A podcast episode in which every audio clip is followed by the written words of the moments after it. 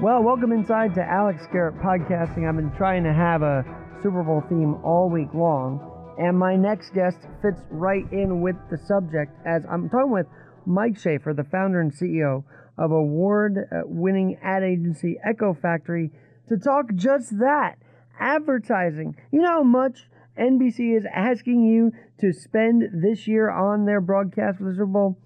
Six and a half million dollars. That's right, six and a half million dollars. And so my first question, Mike, thanks for joining, by the way, is out of this pandemic, how can a brand afford that much for a thirty-second commercial? You know, because there's been a lot of loss of money here over the last couple of years. How can a brand afford that these days?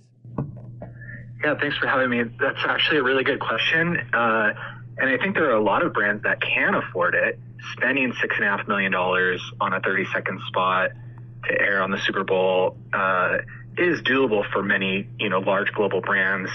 Uh, I think one of the questions that, that I tend to think about is, should they spend that money? If they have the money to spend, sh- is that the best place to, to spend their money?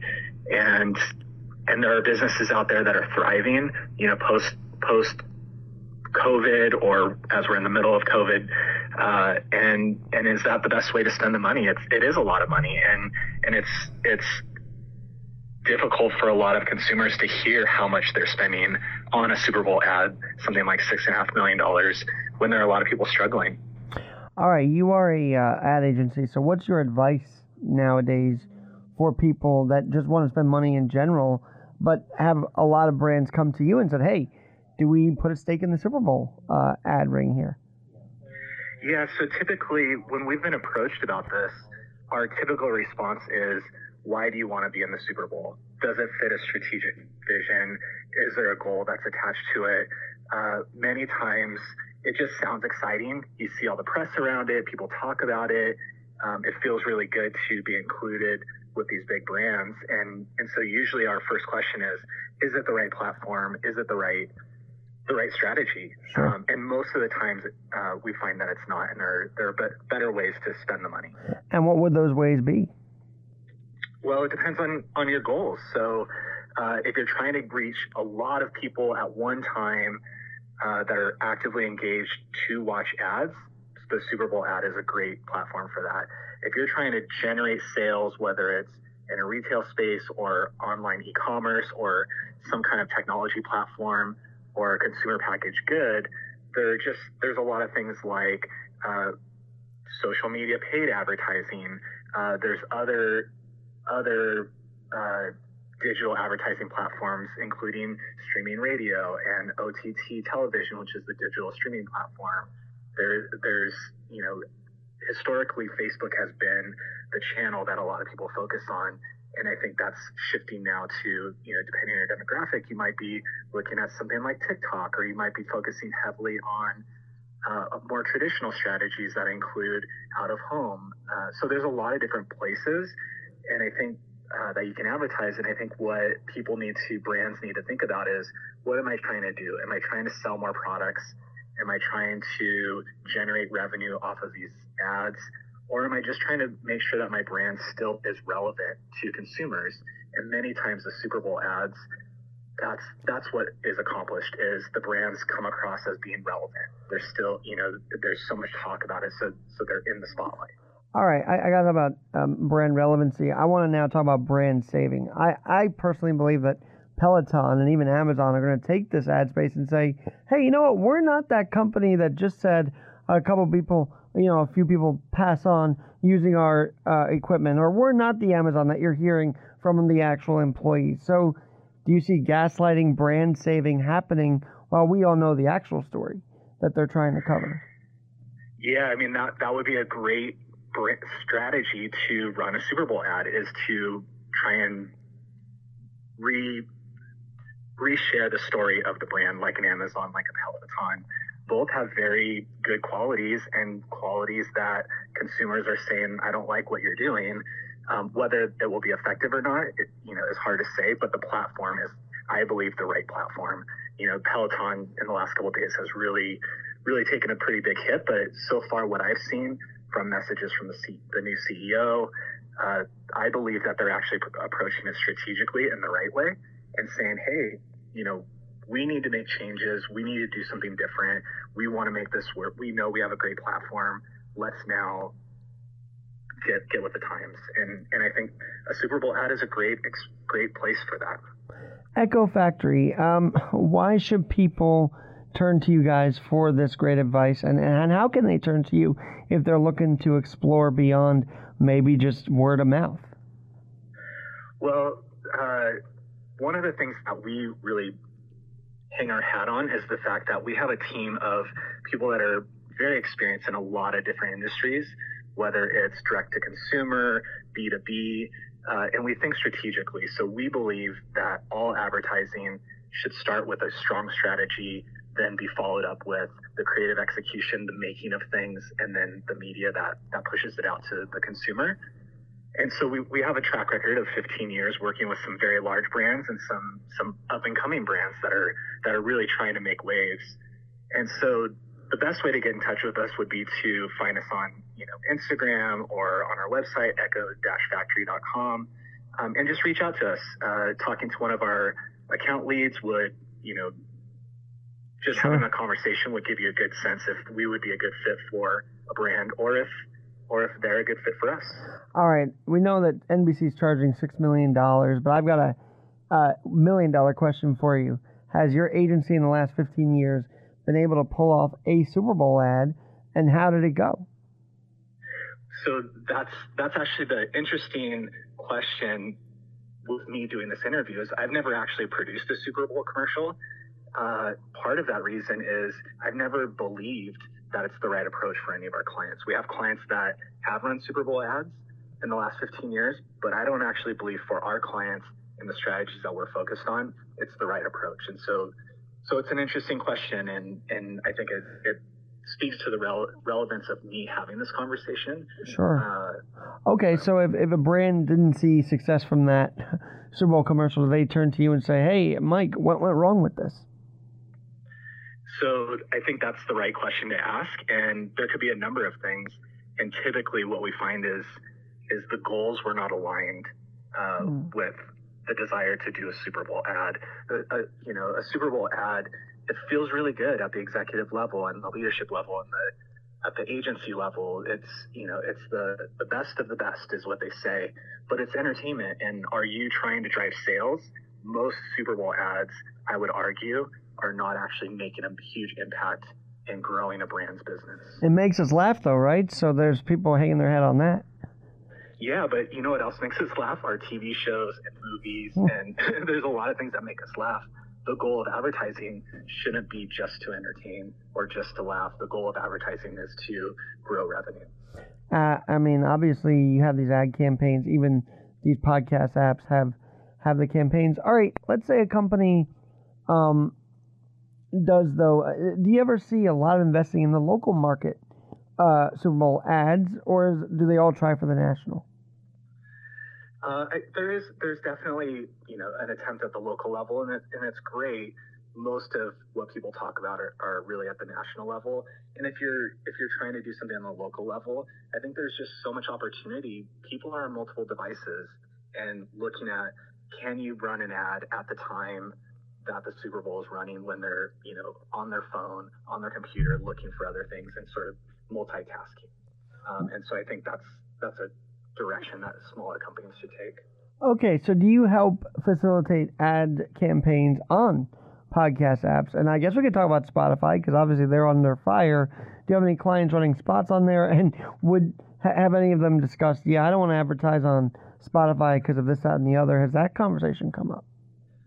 So we do run ads on Spotify. Um, we haven't had that conversation yet with the Joe Rogan stuff going on, and you know, and the the newsworthiness of all that.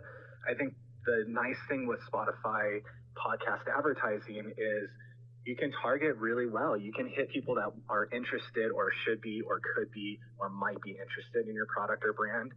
Um, the the interesting thing is Spotify advertising with music is really difficult because uh, ads don't go to paid subscribers, but podcasts, the ads do go to paid subscribers. So it's so it's a way to reach consumers and listeners of Spotify that you can't get if you're advertising to music.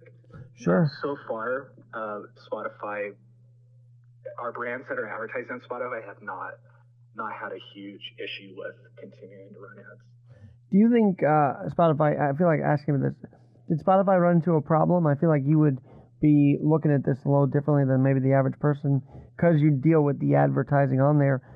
How do they run into this problem? Dissect that for a quick minute if you can. Do you mean the problem with? Like the crisis? I mean, if you could speak on the crisis, because I haven't had anybody on, and I feel like you're eyeing Spotify because you have ads running on there. So obviously you want to know how stories on, uh, developed, I'm guessing.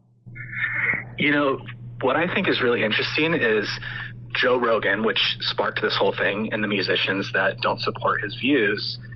Uh, he's so polarizing. People either love him or hate him, and that has not started in the last couple of weeks. That's been that's been happening for years. There's there's people at our agency, there's clients who absolutely adore Joe Rogan and listen consistently to his podcast, and there's people that do not want anything to do with him. And mm-hmm. that's been going on for a very long time. And so I don't think I think we just hit a tipping point where a couple people made a decision to vote with their wallet. And at mm. some point, our brands and our customers that we're working with are going to vote with their wallet. They just have not done it yet. Speaking of voting, uh, speaking of voting and doing anything with the wallet, let's say you got a smaller podcaster that isn't doing much and, and actually tries to run their own campaign. How can you better that campaign than maybe they try to utilizing like a Spreaker ad campaign or something to that effect? So um, that's a good question. It's it's actually really challenging. Uh, Spotify and other platforms have, have done a very good job of allowing content creators to manage their own campaigns. And so bringing an agency in with a small podcast, I don't know that we could help them, you know, in a meaningful way. And when I say meaningful way, what I mean is, could you make more money because of the money you're spending with us than what you're spending with us? Are you making money from hiring an agency like ours? We really find that where we see the most success is when we're not looking at only one platform, like a podcast or like a Spotify as a platform, but when we're looking holistically around websites, complete digital advertising, customer experience, customer journeys, the buying experience, mm. those kinds of things. Well, you know, you mentioned scrolling on their phone, and I can't imagine that won't be happening on Sunday. So uh, have you noticed an uptick in Super Bowl Uh, online ads revenue slash costs? I mean, are they are they actually costing more to, you know, charging more to advertise through online on Super Bowl Sunday because of the scrolling going on? Uh, it, it will end up costing a little bit more. It's such a small period of time, um, and the way that digital advertising works, it's not anything significant um, from what we're seeing. But what where people will see the benefit is you're just, you're catching people when they're paying attention. And so if you can catch people, that's the most valuable thing. If you're spending an extra few dollars per thousand impressions, if those people that are seeing your ad are, are actively engaged, it's worth the money. And so, so we tend to think about things not as, is it too expensive? It's, is the money well spent? Speaking of money well spent, you just said uh, a few minutes ago how you might dissuade people from doing Super Bowl ads, and, and the whole idea is to get revenue, not to be entertaining. But I've got to ask you, Geico has been so successful at this, you've got to have clients come to you at Echo Factory, Mike, and say, I want to be like Geico. I want to be that funny and that revenue driving. Uh, what do you say to that? Uh, a great strategy, and they've done a really good job. And their success is not because they run a Super Bowl ad. It's because they're consistently advertising. They're consistently doing entertaining, funny ads. They don't they don't change the entire course of their strategy to run a Super Bowl ad. They're running those commercials all the time. And so I actually think they're one of the smarter advertisers because it feels like their brand.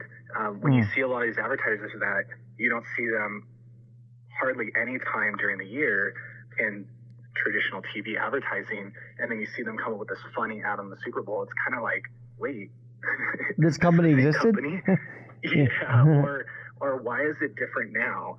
Um, I actually think companies and brands would see more success if they were with their advertising if they're focused more on enhancing the, the customer's belief in the brand versus creating something funny that might be memorable and talked about in the news.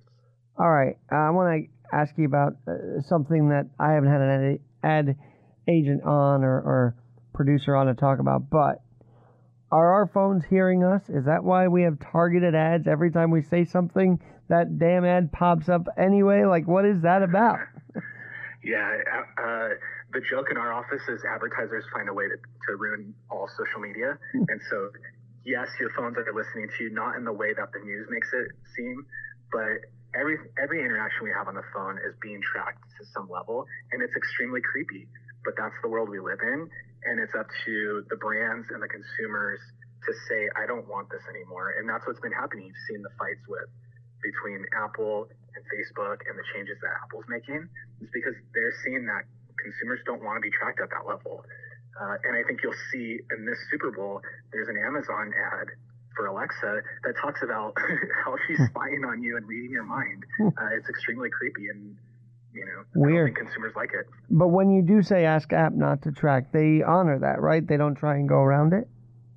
Absolutely, but advertisers will find a way to go around it. Oh, see, I didn't know that. Advertisers, we don't care about the specific person. We're just trying to find people that fit a general persona, a general demographic that that, that has a high likelihood of buying our products or services. That's what we care about. And so we'll find other ways that are less creepy. Well, it is the big game this Sunday, and I'm sure a lot of conversations are going to happen, and I'm sure our ads are going to pop up, but you seem very strong against running an ad in the Super Bowl, yet if a client did say and maybe convince you to do it, would you allow them to convince you to try and do it, or would you totally say, no, we're not doing this?